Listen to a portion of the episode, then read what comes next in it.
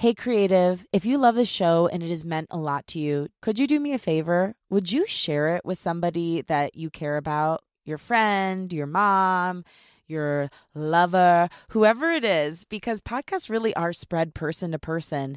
And I don't know about you, but the ultimate influencers in my life are my friends and family. So if all of you could share the podcast with just one person, it would make a massive difference in our creative community, grow it, and we can all help support and lift each other up and get toward our dreams even faster. So please, if you have time today and you feel so compelled, share the show with a friend. Oh, also, if you have time, feel free to like pop on over to Apple and leave it a rating and review and a rating on Spotify. Okay, love you. Are you someone who struggles to take chances on yourself and your dreams? Are you always looking for practical tips on how to kickstart your creative journey and just how to get out of your own way? Well, today's guest has great, no nonsense advice on how to get past perfectionism, take a chance on yourself, and how to just make adulting in general a little bit easier. Welcome to Unleash Your Inner Creative with Lauren LaGrasso. I'm Lauren LaGrasso. I'm an award winning podcast host and producer, singer songwriter, and multi passionate creative. And this show is meant to give you tools to trust, love, and know yourself enough to claim your right to creativity and pursue whatever it is that's on your heart. Today's guest is Sarah Knight. She's a New York Times bestselling author, hit podcaster, and in demand public speaker. I first met her when I produced her show, no Fucks Given podcast, which hit number one on the Apple education charts. Thank you very much. It is truly a fantastic show and guide. It helped me so much. And you should check it out when you're done with this episode. But besides thinking Sarah is awesome and having previously worked with her, I wanted to have her on because her story is quite literally one of unleashing her inner creative. She spent years climbing the corporate ladder and made a wildly successful career for herself in book publishing. But over time, she grew unhappy with the corporate politics, the early mornings, the anxiety of her job. So she quit and went freelance. Within months of taking that leap, she had the idea for her first book, The Life Changing Magic of Not Giving a Fuck, which went on to become a New York Times bestseller. This is the power of what can happen when you unleash. Today, she's here to talk about her new book, Grow the Fuck Up, which gives great, actionable tips about adulting and just how to be an overall better functioning person. Also, if you haven't noticed, we're going to say the F word a lot today. I'm assuming if you've been here for a while, that doesn't bother you, but if it does, you've been warned. So, Besides hearing the F word a lot from today's chat, you will learn and you will hear how to take risks when you're risk adverse, some tips for taking the leap and transitioning into freelance work, how to implement mind calming tactics into your routine, tips on how to deal with anxiety, how to do a life inventory, and so much more. Okay, now here she is, Sarah Knight.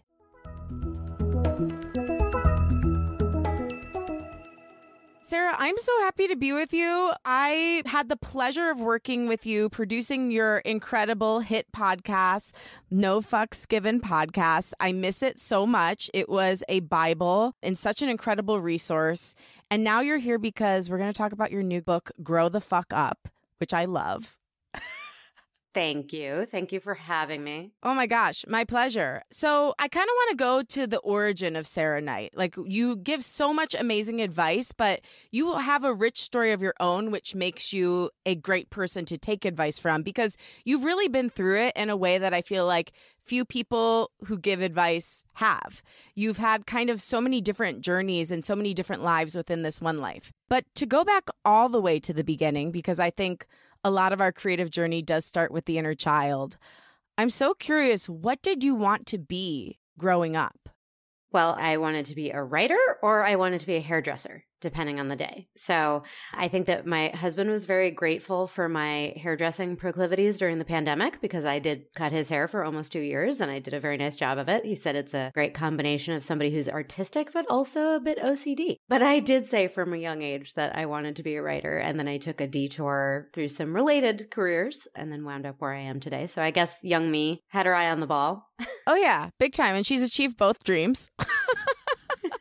I thought maybe that that was the case. So I'm curious because so many of us who are in creative industries do kind of take not a sidestep, but a related career, something that's like just on the edge of what we want to do, or even sometimes looking in on what we want to do. I know you ended up in publishing for 15 years. How was it that you ended up going in that direction versus just pursuing writing right out of the gate? So, a couple of things. One was that I'm not sure that I ever thought I was good enough. Like, mm. I majored in English at Harvard. I've been a lifelong reader. I have seen great writing. And I think that there was always something in the back of my head that was like, well, it's all well and good to say you want to be a writer, but that doesn't necessarily mean you can be a writer.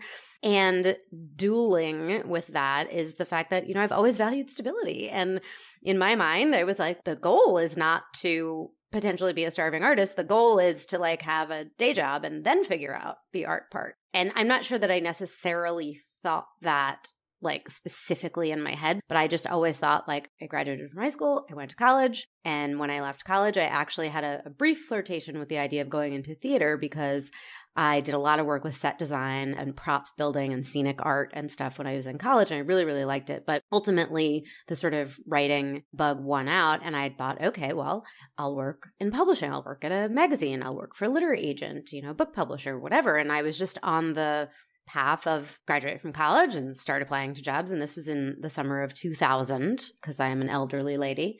And I cast a really wide net. And actually, the first job I wound up getting was as a writer at a comedy website.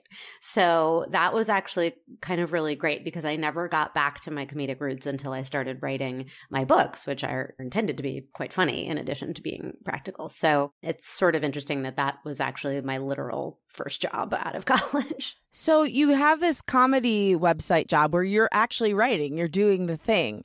How is it then that you moved into publishing?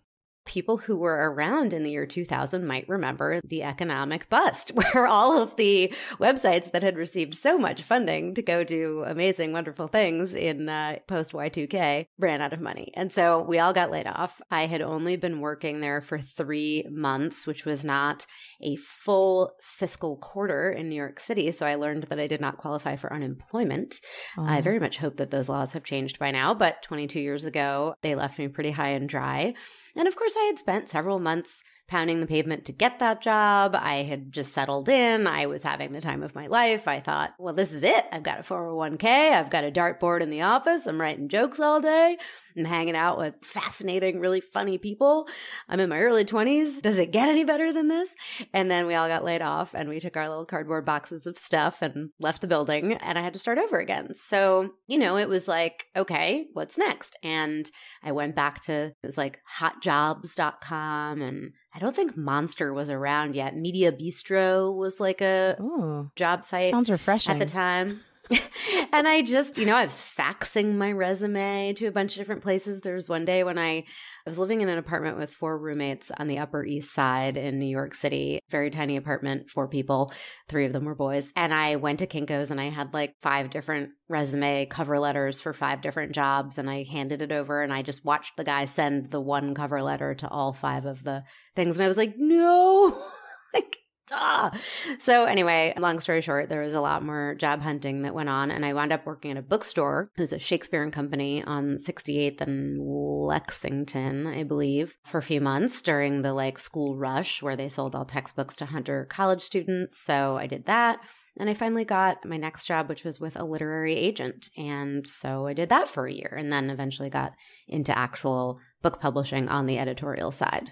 Wow. So much to break down. Something I'm really curious about because you have spoken about how you would have considered yourself, and maybe still do in some regards, risk adverse. And you ended up, I mean, now we know, taking this huge leap of faith, learning to not give a fuck what people think of you and just go for what was on your heart. But I'm curious at that time, that economic downturn, how do you think that affected your brain, the way you viewed security, the way you viewed taking the leap for yourself even down the road. What was the impact of that and how did you shed that trauma of having no control over your life?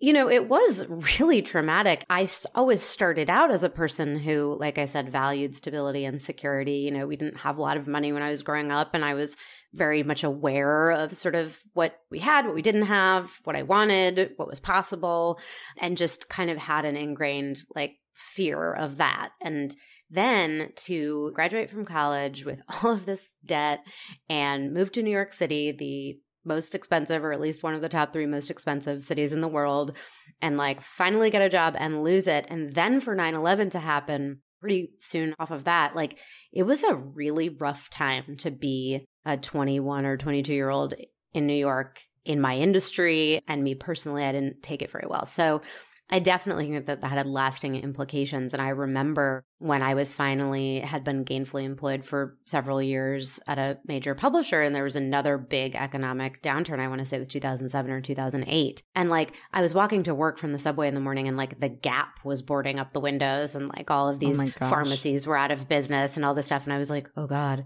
it's happening again. And I think you really do feel that. And what that turned into, I'm sure for people across all kinds of industries, was 2000, 2003, 2008 consolidation. And so I was able to never get laid off again, but I also was doing the work of three people instead of one because that's how the companies that I was working for handled it. So that is what then contributed to the burnout that made me so panicked and depressed that I had to take that leap of faith. I had to take that, what I felt was a huge risk at the time, at that 15 year point in my career as an editor, and leave it all behind. Because, like, even though I had the stability and I had the success and I was finally making pretty good money, really good money if you don't live in New York City, but pretty yeah. good money if you're living in New York, I was done. I was so burnt out. This is not unique to me. Like, I think a lot of people were just pulling a lot of weight for a long time. You know, that's not conducive to my mental health, certainly. And so I got really desperate and I had to do some really hardcore self assessment and realize like it's the job, it's the corporate world, it's the worrying about what your supervisor thinks, it's the not being able to have autonomy, not being able to take your ideas all the way to fruition. Everything gets sent to committee. That part of it, I just couldn't handle it anymore. And I was working incredibly long days and every night and all weekend doing the good part, editing authors' books, discovering new voices. That was the fun part, but the eight hours in the office were not the fun part. So that was sort of where I was at in 2014 when I made the decision to leave. And it took a year to work up to that, both financially and psychologically. And then I quit my job in 2015. I mean, part of why I started the show is because of stories like this, right? I mean, we're all born creative. We all have creativity inside of us. And then somewhere along the way, either something traumatic happens or we're given messaging that we can't do it and we shut down. And then things start happening like anxiety, depression, getting sick. And we're like, oh, why is this happening? Well, it's because we've repressed an entire life within ourselves and are subjecting ourselves to an environment that isn't healthy for us. So I'm curious during this time when you started building up to like, I have to get out of here, what were the signs physically, mentally, emotionally that you were not in the right place and you had to start making plans to make that leap? The biggest one that was the biggest wake up call was when I had my first panic attack. It's possible that that wasn't actually my first panic attack, but now I think maybe I'd had them before, but at my Midtown Manhattan office building. And, you know, I'd woken up that morning. I said to my husband, I don't feel really well. I feel a little nauseous. I feel a little short of breath, but it was, I had to go in. It was a work day and I just had stuff to do. And so I got on the subway and I kept feeling sick and I kept feeling kind of weird and jittery. And all these thoughts ran through my head like, am I coming down with something? B, like, is my bra too tight? Is that why I can't breathe? You know? And like, oh God, am I sick? Like, is this morning sickness? Am I pregnant? Hopefully not. And so I like hustled from the subway up to my office, directly to the ladies' room, Nothing happened. Still feeling sick. Go back into my office, shut the door, email my husband, still not feeling well. And then fast forward a few more minutes, and I just started seeing like black spots in my vision. And I was hyperventilating and I kind of staggered into the doorway. And I said to this girl who's sitting outside, like, hey, Kate, there's something seriously wrong with me. Like, can you call my husband? And then I just passed out. And I later learned from the nice nurse who was on site at the building. I worked at Random House at the time, and there was a corporate nurse. And she was like, Oh, well, you know, how old are you? And what's your life like? And I was like, Oh, yeah, no, I got planned a wedding. I got married. I got this big new job. You know, I moved. I bought an apartment. Like, and she was like, So this is probably a panic attack. And this happened to my daughter too. And I was like, What? This is now something I have to deal with. So deal with it, I did. And, uh, you know, not very well at first. And then I started listening to people and professionals and trying different things to get back to where I needed to be. But it took me like years after that. That was another sort of five years before the, okay, I really have to get out of this business. Like I have to do something different. So the progression was painful and slow. And what I've been trying to do with my books this whole time, in one way or another, is kind of help people not have to get to that slow and painful moment of desperation like I did, and maybe have some strategies to avoid that along the way. One thing you talk about is the rebirth you had to have once you left the career because you had spent 15 years building up this career, building up notoriety in this industry. And then you took the leap and you went toward freelance work. I mean, you had to let go of that and even like grieve the loss of that identity. How did you do that? And what are your tips for someone who is going through a similar reinvention right now? It was really hard. I mean, like I said, I spent a year having decided, okay, I'm going to leave this career behind. And every day for 365 days, I put a little money from my checking into my savings account and I crossed off a box and on a chart on my refrigerator. I both sort of physically and financially prepped and emotionally and psychologically prepped. And I needed that whole year to do all of that. Like it was really difficult to say this is a career that I always thought was kind of going to be it for me. Like I was going to become a publisher and have my own imprint and retire at the top of the heap. I'd just been such a hustler and I had made it so much of my identity, not only this career, but being a success in this career, being a big mouth in this career, that to turn away from it felt like a failure. It felt like there was something wrong with me for not wanting it anymore. I felt like I was letting people down, my authors, my boss. I felt like I wasn't going to be me anymore. And actually, I don't even remember if I talked about this on my No Fucks Given podcast, but at some point I walked into the room and I said to my husband, like, I feel like I'm dying. I just feel like I'm dying physically. And he was like, Yeah, well, I'm not surprised because you're basically murdering the Sarah Knight that you have been for the last 15 years. And so it's painful and it feels like death. And I was like, You're very perceptive.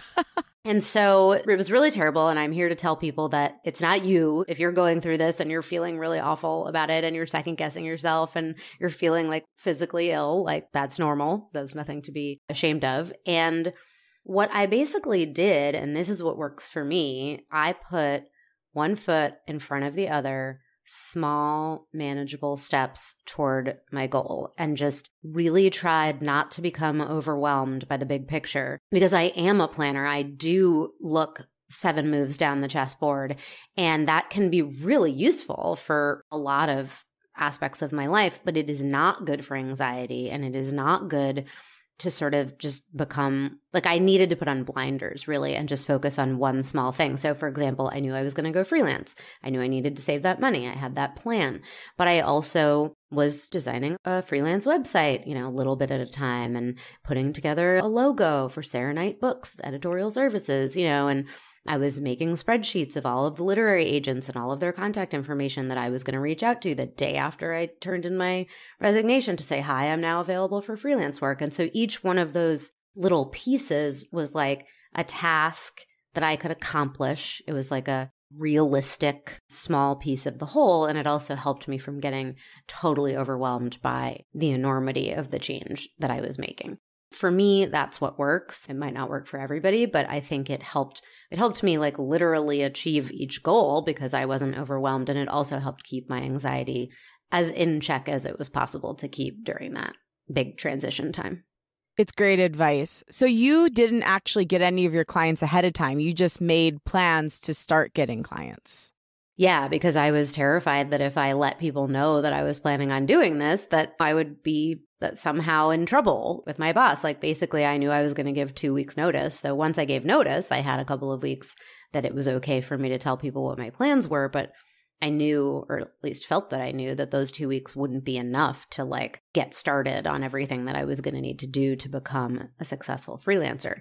And of course what I ended up doing was lining up way too many clients because I was yeah. over prepared and immediately had to start declining. And I was like, oh no, like, how am I to, like, I can't believe I'm turning away work. But I also did at that time, I had a few friends who had left the industry. Either they'd been laid off, or one of them, I think, went on maternity leave, and then her job was not waiting for her when she got back, which I also think is illegal. Interesting. And I was in touch with, you know, maybe three of them and said, Hey, so I'm starting to get queries for stuff I can't take on because I just don't have the time. Like, is this something you'd be interested in? And maybe should we set up some kind of formal sharing something? And that was seven years ago. And now we're all part of this freelancers Google group that's got at least has a 100 people in it that not only do editorial work, ghostwriting, you know, copy editing, proofreading, translation, and really have created all these substantial documents, like legal documents, to help us all with contracts that we are putting out for our work and things like that. So it almost it was like I got to be in charge finally of how I wanted to like use my days and my creative brain and my administrative brain. And now we have this like huge network of people who were all working at Big Five publishers anywhere between two and seven years ago and have all left and are all doing really, really well. So that is another whatever the opposite of a cautionary tale is, an inspirational tale for anybody who feels like this is the beginning of something really hard or they feel alone. Like it's possible to create a community of like minded people who all kind of have shared goals. And it's not the same as showing up to an office where you didn't do all that hiring and maybe you're not interested in being socially or professionally connected to those people. Like these are people that we all kind of brought together on purpose. And that feels really good. That's beautiful. And then, okay, so I know a few months after you started doing freelance, you get a book deal. Tell me about how this transpires. And also, I want to know this whole time when you were publishing, did you still have this flicker in your heart that, like, I want to write a book? I'm a writer. I want to write. And how did that feel and then finally manifest into you getting this deal? So while I was working, particularly when I was an assistant for a few years at the Scribner imprint, my boss was a novelist himself. So he was a book editor and he wrote novels. I'm so grateful that I got to sort of watch the process of somebody doing that up close and personal for the five years that I worked for him. I didn't ever feel like I could do it. I didn't feel like there were enough hours in the day. I was absolutely amazed. And of course, he had me, and I was a very good assistant, but he also had three children and a wife and a social life and everything. So I really don't know how he did it. I never felt like I could ever focus long enough to produce any kind of long form quality work of my own. I was not somebody who was going to get up at 4 a.m. and write in the two hours before dawn. And I was not somebody who was capable of basically what I viewed then as abandoning my loyalty to my own authors whose works I was editing. Like I took that home with me and I did more of that at night and on the weekends. Like I didn't feel like I could say, well, today's for my novel. And so part of that was obviously me like pushing it off and being afraid and not wanting to fail and whatever. But part of it was also just like I didn't have the time and I didn't have the brain space.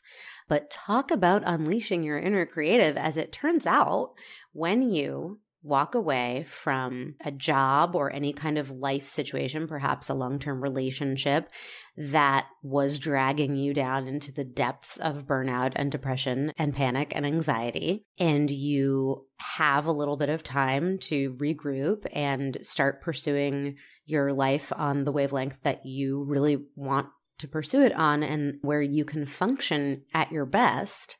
You have these bursts of creative energy. So it's not surprising to me at all that after maybe two weeks of having left my job and starting working on some freelance projects, and then I had the Marie Kondo book, The Life Changing Magic of Tidying Up, that I was going to send to my mom because she really needs it. But I didn't because that seemed passive aggressive. so I, I, read it myself and I was like, I'm always looking for new ways to make my home look like Real Simple magazine. And it had a lot of great advice in it for people who really need, you know, physical organization help and decluttering help.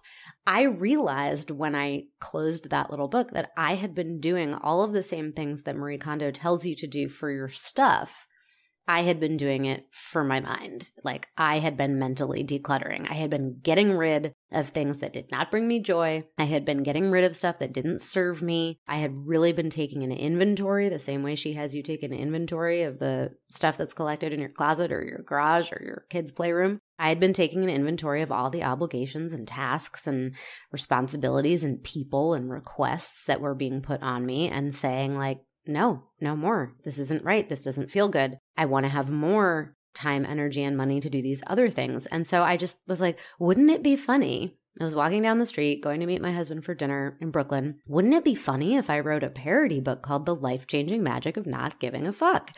And we sat down at this little restaurant called Lulu and Po. And I told him my idea and I was like, what do you think? And he's like, that sounds like a really good idea. I was like, yeah, I think if I got that proposal and it was good, I probably bid on it as an editor. So this is kind of a weird story, but I went into the restroom at the restaurant and they had like a chalkboard and chalk in the wall in their bathroom. So I wrote, I just had a great book idea and I took a picture of it. And then I proposed the book idea to this literary agent who's now a very good friend. She was a friend at the time. She's become a very, very good friend. And she was like, Yes, write me a proposal. And I wrote a proposal and she sent it out and she sold it in a multi publisher auction. And I had one month to write it because they wanted to get it out in time for the like new year, new you. So this all happened between, say, August and December of 2015 we were also trying to pack up and we were trying to show and sell our apartment and pack everything up and sell off all our furniture so that we could move to the Dominican Republic where we live now because it wasn't just about one big life change. It turned out that I was making multiple massive life changes at the same time. And then the book became a bestseller. And I went back to that restaurant a couple of years later and I wrote on the wall, and now it's a bestseller. And I took a picture of that. And then I have that little artifact. So actually, that restaurant disappeared at some point after we moved out of Brooklyn. And we were so sad to see it go because we loved it so much. And we were just in New York a couple of months ago. And I was scrolling on Resy, like, what's open in the neighborhood right now? And it said Lulu and Po. And I was like, what? They're back. And it turned out that they had opened like a pop up during the pandemic and that had gotten really successful. And they had this little diner that was under a different name. And then they just had started like two weeks before that serving like the dinner menu of old. Wow. And so we went there and it was great. But unfortunately, a different location. So they don't have the chalkboard in the bathroom. Drat. Because I was going to say, everybody needs to go there and manifest your dreams. right. That is such a beautiful story, Sarah. I mean, stories like that bring me to tears because what an instantaneous sign that you made the right choice. Like you took this chance on yourself. The creative gods just bring this idea through you. And then within weeks, it's out in the world. Wild. I've never heard you talk about spirituality. What is your viewpoint on that? Like, do you believe in magic? No, you know, for better or worse, I'm just an extraordinarily rational, pragmatic person. I think it's probably because I don't like things that I don't understand and that I can't explain. So there's a part of me that's kind of not really willing to go there and like put any kind of faith or stock in something that I can't explain and understand. But that is not to say that I don't think that it exists and that it is worthy of being a sort of guiding life principle for other people. But for me, I'm just a real kind of nuts and bolts, like what you see is what you get kind of gal. Yeah. And honestly, the way you write your books and the tactics you use and the tips you use are kind of similar to spiritual practices. They're just very logical practices. I can see that. I was just curious because I was like, wow, that feels like you were in such a state of flow. But I wanted to ask you too, because obviously we talked about anxiety. This is airing during Mental Health Awareness Month. I know you're a huge mental health advocate. I am as well. How has your anxiety and your mental health shifted and changed since you've made this life choice and really started going after what was on your heart? I think that I still struggle. Certainly, I struggled enormously during 2020, 2021, just like existential crisis compounded by everything else that was happening in the world and not having an outlet for my writing because my brain was too fried to do any work. This was when I was working on the podcast with you, and I would never have gotten through it without your inimitable guidance and support because that was like doing a brand new thing. And I had to pretend like my brain was working for everybody. So that was like a real nadir. But aside from that, I think one of the things that's changed for the better is that I know what I'm dealing with now. And this is, like I said, if I talk about it, and lots of times I tell the story about, you know, is my bra too tight? Have I been poisoned? Am I having an aneurysm? You know, people are like, oh my God, I've thought that too. I'm like, actually, the answer is much simpler. It's anxiety. Yeah. And so now that I know what I'm dealing with, and I realize all those years that I spent just kind of like taking like painkillers for my terrible, terrible tension headaches that turned out to be anxiety related and just like burning the candle at both ends and just thinking that I was just a sickly person who kept having to cancel plans because my stomach wasn't feeling well. You know, now that I understand the root of a lot of that, am a lot better equipped to handle it and a lot better equipped to like head it off at the pass. So, apart from real big dark times like we had in the thick of the pandemic, I've been doing really much, much better. But also, even during that time, I think that one thing I've started to do in my I'll call it my middle age, is be willing to try new things. And I used mm. to be very much in all aspects of my life like, no, I'm going to do it the way I know how to do it and the way I like doing it and the way I'm familiar with doing it. And like, there isn't a better way. Like, this is just the way, and it's either going to work or it isn't. Whereas I started meditation and I started yoga and I started doing all this stuff that I just never thought I would do because I was like, you only got one life, you only got one brain, you got to take care of it. And if this is going to help, I should probably give it a shot. Spoiler, it did help. All of it. Big time. I mean, that meditation is such a huge one. And when you start to see the difference between, at least for me, when I don't start my day with that versus when I do, at least it gives you a chance, you know? Yeah, totally. I feel that way about my, as I call it, my stupid fucking yoga that I've been doing for the last several months. I forgot you called it that. That's amazing. because I've had just had really bad back problems. Because of course I've been sitting around writing seven books in seven years and hunched over my laptop and my microphone and everything. I actually really like I miss it if I skip a day, and I really have tried very very hard not to skip any days. There's been a couple of hungover days where I just couldn't bear to do anything, let alone 45 minutes of yoga. But generally speaking, I kind of look forward to it. And it's not just because it's helping my back and everything, but also just like it's just time to myself where I'm counting, I'm breathing, I'm doing repetitions. It's sort of like meditating because I'm just not thinking about anything else. And it's a really good part of my day. And so I definitely feel like that's true that, like, if you can get into the, some of these good habits, it's not really stupid fucking yoga anymore. It's, I'm going to go do my yoga that I'm happy about doing. yeah. Yeah. Eventually it just converts to being fun fucking yoga. Mm-hmm. Okay, I want to get into the new book, Grow the Fuck Up. I love saying it. I'm so glad you say fuck. Before we get into it, why do so many people have a problem with the word fuck when there are actual words out in the world that hurt people? But no one cares about those. They only care about fuck and shit. Tell me. Yeah. What's happening? You're preaching to the choir here. All I will say is that there is a long history in the United States of America and perhaps elsewhere in the world of legislators ignoring the will of their own constituency. And I find that with the massive success of my books, I didn't sell 3 million copies around the world because people don't like the word fuck and don't like reading it. But the legislators, in this case, the media, who don't want me to come on their talk shows, and the bookstores who are like, we can't put that out there in front of little kids. They are frankly going against the will of the people because when the people see the books, they pick them up. And when the people read the books, they like them and they tell their friends. So I am just out here letting the CEOs of Barnes and Noble and the producers of the Drew Barrymore show and Kelly Clarkson, your audience wants this. Maybe you should give it to them. So what is your creative process these days when you're writing? Do you outline? How does it come to be? Like from idea to it's out in the world, what does that look like? So it's evolved a little bit over the course of all of the books because, like I said, that first one was I had written a proposal that was probably 30 or 40 pages long. So it was a pretty decent nonfiction book proposal, but they needed a full book in a month. And I was like, okay. I mean, I wrote that in a fugue state. I honestly don't remember any of it. After that, subsequently, when I was granted a little bit more time, I wouldn't say that I outline like I have a very broad outline. Mm-hmm. Like I, I break things down into kind of four or five major parts that I want to do. And one of those is just like an introductory part, like not literally an, an introduction, but like a basically like the toolkit that the rest of the book sits on. And I've done this in every single book, and yet you'd be really surprised how many times I've gotten really far in the drafting of a book without having done that part and been like, why isn't this working? Like, why isn't, and like, Sarah, just go back to your formula that works. you know, because I'm always trying to, I'm trying to mix it up. I want to have some artistic integrity here. I don't want people to feel like they're getting the same old thing recycled in six different ways. I want to try new stuff. And sometimes I do quizzes and sometimes I do flowcharts and sometimes I do little funny kind of long form analogies about which chipmunk you are. It does work to have like a basic framework that I do every time. And so I finally am figuring that out for myself.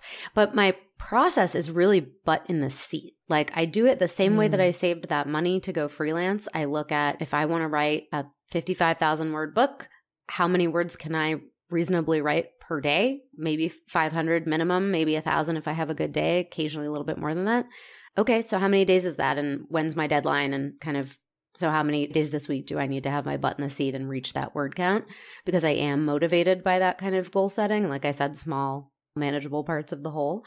And then in terms of like the creativity, like as I'm sure you know, and everybody listening knows, it's not always flowing. Mm-hmm. So I have little strategies for myself that I use when I'm not feeling like my books are very funny and I don't always feel funny. And I do a lot of like TK as a writer shorthand for like I'll fill this in later. So lots of times I'll get the cadence of a section down, but I'll just TK, TK, joke TK, joke TK because I don't have the ability in the moment to come up with like a really snappy joke or like the exact right wording or the exact right example I want to use. So I just kind of get the, just like the rhythm down of the passage. And then I know that I have like one day of work where I could sit down and just like be funny. I imagine this is what writers do, like in writers' rooms when they go in to punch up a script. Like you show up and you're like, all right, I'm feeling good today. I'm going to write some jokes. And I've already done the like skeleton of a section. So then that day is all about just making it really pop. So that's how I handle it because I know that I'm not going to be my best creative self every day, even if I do have a word count to hit. And sometimes I go back and revise stuff that I already did, and that's my work for the day. So it doesn't necessarily add to the word count, but it makes the subsequent draft it works toward the end goal, which is a polished draft to send to my editors. And then that gets edited and rewritten two or three times before it goes to press. And given your background in editing, I had someone named Ozan Varol on the show recently. He's awesome. And he just put out a book too. And he talked about how he tries to separate ideation from evaluation. So he tries not to evaluate while he's ideating. Is that something you do, or are you kind of editing as you write as well?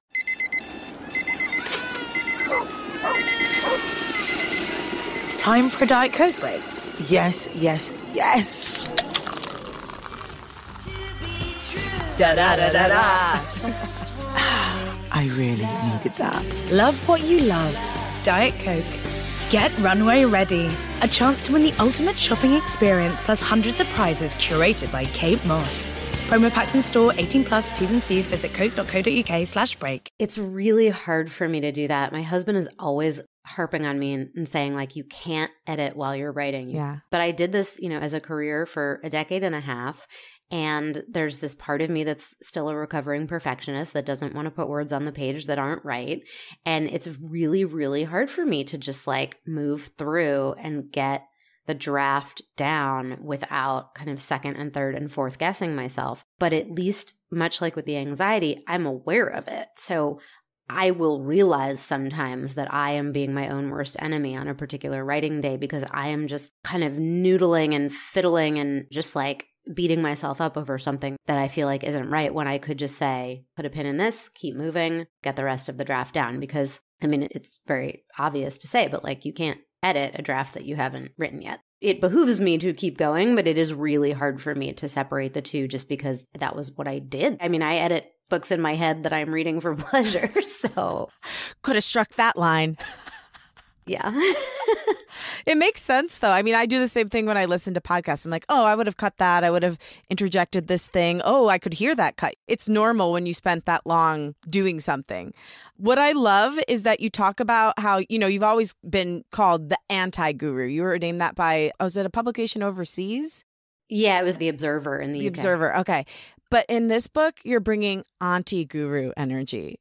And that's because you had a beautiful little nephew who was born over the pandemic, who was, I know who you dedicated the book to, who is a big inspiration for this.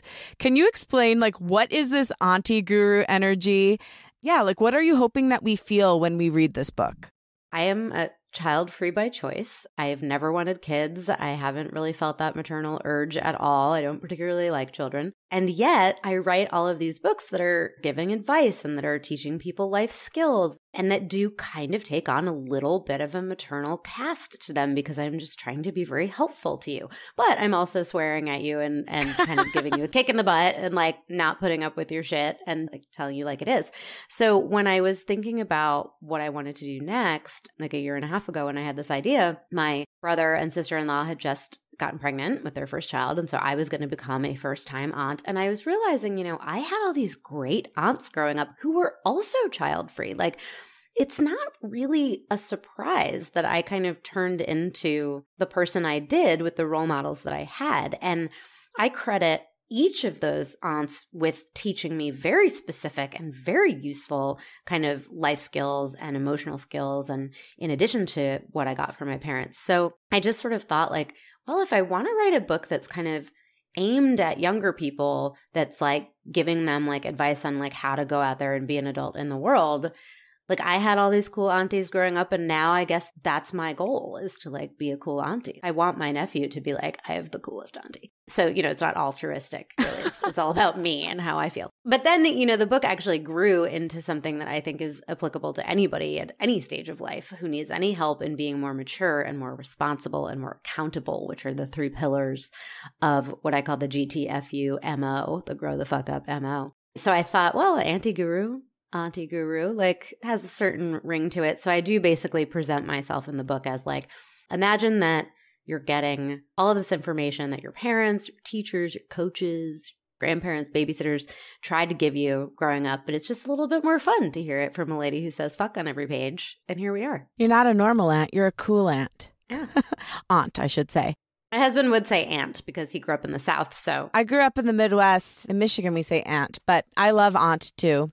Um, and I love it how it works with Auntie Guru. I mean, I love a pun. I love a pun. Who doesn't? so, okay, you spoke about how it's good for everyone, and I totally agree because you have something that you talk about as the evolution of adulting, starting with actual baby into big fucking baby into theoretical grown up into actual grown up. I actually listened to it because I really miss hearing your voice on the podcast. So I listened to your book, highly recommend the audiobook. It feels like you're just talking with a great friend. Thank you. But there's some things that I'm definitely an actual grown up on. There's some things I'm definitely a theoretical grown up. And I'm ashamed to say there's maybe a couple things where I'm a big fucking baby. Can we go through and what all of these actually are and how to know what category or categories we're falling into? So, actual baby, that's the easiest one. Nobody listening right now is an actual baby. Or if they are, they don't know that they're an actual baby because they're an actual baby. So, what I try to do is like leave that as a baseline in the book so that I can remind you that there was a time in your life when you didn't know anything. You had to learn, like literal survival was at stake. You had to figure things out. And there was a time for people to be, you know, compassionate and empathetic with you and for you to make a bunch of mistakes and learn from them and then not do them again. And like, what you do with you know those learning experiences and those instructions and the good behavior that's modeled for you by the adults around you and sometimes bad behavior that's modeled for you that you need to recognize as bad behavior. That's where you either become a big fucking baby who has had all the time in the world to learn all of this stuff and just doesn't care and isn't going to do it and has no interest in being a productive trustworthy dependable member of society or you become a theoretical adult. Like you're there, you're an adult in age for sure. You've got adult responsibilities, you're holding down a job, maybe you've even got a family of your own, and you're willing to do better and to optimize all of this stuff and to make your life easier and more pleasant and make the lives of everyone around you easier and more pleasant by acting like an adult in all of the ways that I teach you in the book. But you're just not quite there yet. Theoretically, you're primed, but you just, you're not quite there, but you're willing. And then finally, you've got the total fucking grown-ups. And these are the people that have put it all together most of the time. None of us have put it together all of the time, but you have to take that willingness on the part of the theoretical adult and then put it into action. It's not enough to just say, well, I'd like to do this better. You do have to put in the work, and putting in the work is where you become a total fucking grown up. Even if you don't always succeed, that's where we want you to go from being the actual baby who can't do anything to being the total fucking grown up who not only knows why and how to do the things, but actually goes out there and tries to do them. I have a few questions from that. One is you've talked a couple times about being a recovering perfectionist. I think sometimes when people are falling into, in some areas of their life, the theoretical grown up section, it's because they're afraid of what will happen if I try and I fail. If somebody's struggling with that right now, do you have any tips on how you've started to get over your perfectionism and just go for it or do the thing you've been afraid of or been putting off? Yeah, I mean, it is a journey. I am as type A and ambitious and oldest child, you know, as they come. I've really been struggling with perfectionism my whole life. I didn't know I was struggling with it for a while, but I actually wrote a lot about this in my book, You Do You. But I take out little bits of talking about fear of failure and things like that and grow the fuck up as well. It's easier said than done, but you have to come to this knowledge that failure is just a thing that happens. Like, Sometimes it's your fault because you did something wrong or you didn't do something well enough or whatever. And sometimes it's not your fault at all. It's just, you know, you've applied for a fellowship and there are a million qualified candidates and they just didn't pick you. And like, you have to know that you're going to walk into pretty much every day or at least every week of your life, there's going to be a failure of some magnitude. And it could be just a little thing where like you, you like lose your favorite like necklace or something. And it's like, well, you know, you can't beat yourself up over it and you can't let it ruin your day, week, month, year, unless it's maybe like your grandmother's antique engagement ring or something. And then you should probably worry about that a little bit more. but, you know, but then there's going to be things like jobs that you don't get or relationships that fall apart or, you know, you're going to bid on a house someday and you're not going to get it. They're disappointments, but they're not things that you should take personally. Mm. And when mm. they are, when it's something that you have failed at, because like, you didn't study for your LSATs. And you know what? You didn't get a very good score. And so it's going to be really hard for you to get into that law school that you were hoping to get into. Well, you learn from it. And this is what total fucking grown-ups do is they're willing to learn from their mistakes in hopes of not making them again. And so it is this cycle of like when I think about like my perfectionism and the issues that I've had in my life where I don't think I've ever been really afraid to do something that I might fail at. I mean, I talked about a career in writing as like, I just don't know if that's like feasible because like I'm not a writer like these people are a writer. It wasn't really like I don't want to try and fall on my face. It was more just like I'm not sure that's possible. But other things that like I've had failures in my career that have kept me up at night, just books like not my books but like books that I edited that I just I'd put so much blood, sweat, and tears into, and had told everybody who would listen we're going to be the next big thing, and they just didn't sell, and I felt it deep in my bones. You can wallow for a little while, and then you can't let them take up residence in your head because that's when you become afraid to take new risks and to try again. Like they say, you have to get back on the horse. If you let yourself get too embroiled in the idea of having messed up or not being perfect or failed at something, your world is going to get smaller and smaller and smaller and you're going to lose confidence and you're just you're never going to try anything interesting again and you're never going to have a success. Like you can't succeed if you don't try so you can't let failure prevent you from trying at all. And you talk a lot in the book about being honest with yourself how would you advise somebody? They know they have room for improvement. They're doing some things right, but something feels off. They don't feel like they're a successful adult yet. How can they do a life inventory to know more about themselves and account for any shortcomings? I'm a big fan of like a two step method, a three step method. And I have this little exercise in the book called How, Why, What. And it's meant to help you kind of assess your level of self awareness when, particularly when you're feeling bad. You're like, well, I'm upset. Okay, Let's get a little bit more specific. Are you feeling rejected? Are you feeling underappreciated? Are you feeling angry? So, how am I feeling? And then, why? Why am I feeling that way? Is it because my best friend said something that I just can't really believe she said that. And I've been thinking about it for the last three days. I feel incredibly undervalued by her. Is it I'm angry because I feel like my parents are not supportive of me? You know, how am I feeling? Why am I feeling that way? And then the most important question is, what am I going to do about it? And it doesn't help you to take a self inventory if you don't also have a plan to do something with that inventory. There's no point in taking inventory if the inventory doesn't mean something. Yeah. Cause then you're just like berating yourself and not doing the positive thing on the other side of it. Like trying to change your state and improve it and improve your circumstances and maybe shift, you know, like if you realize that you're feeling a particular way and you know why you're feeling it and you're like, wow, like there is nothing I can do about this. If the answer to what can I do about it is I have no control over this situation, that's a whole other bag of tricks, which I talk about in my book, Calm the Fuck Down, where you have to learn to acknowledge the things that you can't control and just stop worrying about them and start focusing on the things that you can. I have to ask you this question because I don't think we ever talked about it on the podcast, but I remember you talking about the things that you decided to not give a fuck about. And one of them was being a morning person, which I have long thought that there was an incredible bias toward morning people in our society and thought it was unfair. And when you said this, you freed me. So, will you share a little bit about how you've decided to not give a fuck about being a morning person? Because I do think that is one of the joys of adulthood, and the path you've chosen in particular is you can choose that. I'm so glad that you feel this way because I definitely feel attacked on a regular basis yeah. by morning people. And I do feel like it's not just morning people that are very self satisfied with their morning peopleness, but it's like you said, society appears to reward this. Like it's a badge of honor or it means that they're more serious or they're more dedicated or productive or something. And this goes all the way back to me kind of wanting more autonomy in my working life and being able to like do my best work and particularly my best creative work, I am no good before 11 o'clock in the morning. You can give me a 7 a.m. alarm all you want for 15 years. I can wake up at 7 a.m. and I can drink coffee and take a shower and put on makeup and get on the subway and go to work. And I am not going to do any good work before 11.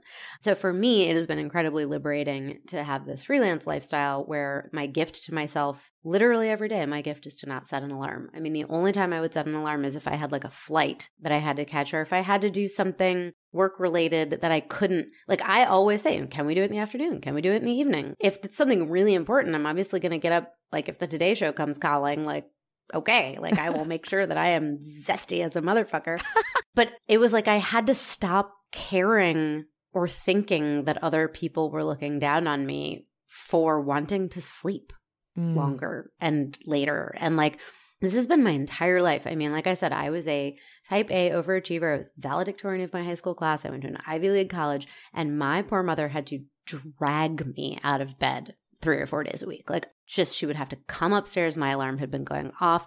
Snooze, snooze, snooze. I just did not want to get out of bed. And it wasn't because I didn't like school. It wasn't because I wasn't good at it. I just hate getting up in the morning. Well, hearing you say it was the most freeing thing in the world to me because you are so smart, you're so organized, you always do what you say you're going to do. And I have my whole life felt shamed that I don't just spring out of bed at 7 a.m. every day and be like, I'm ready. and yeah. so to hear you, someone who's such a high achiever, say it, I cannot tell you the way it freed me and the way I'm like, I can't wait until the day when I can do exactly what Sarah's doing and not set a meeting before 11 a.m because I want to. Yeah, I highly recommend it if possible. And, you know, I actually kind of succeeded in doing this, at least my senior year of college. I just didn't sign up for classes that met in the morning. Like, yeah. I, you know, I was to the point where I had the various courses that I had to take to fulfill my requirements. And, and I was like, well, I'll just find ones that fit the requirement that don't meet before 11. Like, I have the power to choose that, so I'm going to choose it. And I did. And I was like, well, this is great. I also did not choose classes that met on Fridays, so I always had a three day weekend. There she is. So I just love how supportive you and your husband are of each other. I mean, it's clear that you have an incredible partnership. You are creative allies for each other in every way. And I love that. And Speaking of which, I hear he has a new song coming out. He's an incredible musician. He has a new song coming out this May. Can you tell me a little bit about it? Yes, I sure can. The song is called Take Me Down, and it is the first song to be released on what he's calling the Beach EP. Take Me Down is going live on all platforms on May 15th, and my husband's name is Judd Harris, and this is his first solo recording endeavor. He's had bands here in the Dominican Republic where we've been living for seven years. He had bands in New York City where we lived for 15 years before that. But this is his first solo music coming out under his own name. And Take Me Down is a song about escaping to the beach. And he and I know a little something about escaping to the beach. So, okay, I can't wait to listen. And yay, Judd, for going out on his own. I'm so proud of him. Hell yeah. It has been a journey. But you know, if the pandemic was good for anything, he couldn't play out live anymore and he just really focused on getting better and better at guitar and writing more and more songs. He did a 30 songs in 30 days project where he wrote a complete song every single day for a month. And out of that kind of body of work, there really floated to the top some bangers. Hell yeah. So he's been he's been working really hard on perfecting those and getting them professionally produced and all of that stuff. And it's all coming to a head with the Beach EP and Take Me Down. Take me down. Can't wait to listen. Sarah, I had like five pages of questions for you. So we obviously aren't going to get to all of those, but like, needless to say, go pick up this book, You Listening. It is so valuable. All Sarah's books are. You have, as you said, you've written seven in the past seven years. So there is a beautiful library out there to help you get yourself together. I just love how actionable your advice is. So many people give advice and you can't enact it into your life the same day. What I love about your advice is you can put it into your life day of and start instantly making your life better. And it's so achievable. So, I have a final question for you. If you could go back and you, in that version of yourself who had just gotten laid off from the comedy writing company, if you were standing in the same room as her and you two were looking at each other, what do you think she would say to you now and why? I think that she would be like, Holy shit, look at you. like, you're telling me you what? You went on to have what career? You live where? That guy's your husband? Like, I mean, I think that that girl would be blown away. And when I was 21 years old and working in that job, I thought I was hot shit. You know, I was like, I've made it. And this is kind of like a cliche thing to do to be like, back in my day, you know, but it's true that with another couple of decades of experience comes a really whole lot of perspective about how things can change largely for the better. And I think that that 21 year old would have just been totally blown away. And what would you say to her and why? I would say trust your gut. Like that's something that I think that people are not told often enough and that if they are told it, they don't take it to heart. And everything that I've done in my life personally and professionally in the last 20 plus years that was the result of me trusting my gut has worked out really fucking well. And the few things that I did against my own instinct did not work out really well. So I think that I would advise her to not get kind of sucked in by the peer pressure and by what she thinks other people think is the right move and just really trust her instincts because they're good. Beautiful advice to leave on. Trust your gut, my beautiful listener. And Sarah, I'm so grateful for you being here. Thank you for all you put out into the world and for sharing your incredible story and your badass tips. You're the best. Thanks for having me. Thanks for listening, and thanks to my guest, Sarah Knight. For more info on Sarah, follow her at Sarah Knight Author and get her book, Grow the Fuck Up, on her website, sarahknight.com, or wherever you get books. And check out her podcast, No Fucks Given Podcast, wherever you get your pods. Thanks to Rachel Fulton for helping me edit this episode. Follow her at Rachel M. Fulton. Thanks to Liz Full for the show's theme music. Follow her at Liz Full. And again, Thank you. If you like what you heard today, remember to rate, review, and follow the show on Apple Podcasts, Spotify, or wherever you get your podcasts. Share the show with a friend and post about it on social media. Tag me at Lauren Lagrasso and at Unleash Your Inner Creative, and I will repost to share my gratitude. Also, tag the guest at Sarah Knight Author so she can share as well. My wish for you this week is that you start building the courage and making plans to take creative chances on yourself. Through life, things go up and down, but we'll never fully know what we're made of unless we take those huge and risky leaps. Most of the time, those leaps can turn into a beautiful path for us. For Sarah, it turned into multiple New York Times best-selling books. I wonder what it could be for you. I love you and I believe in you. Talk with you next week.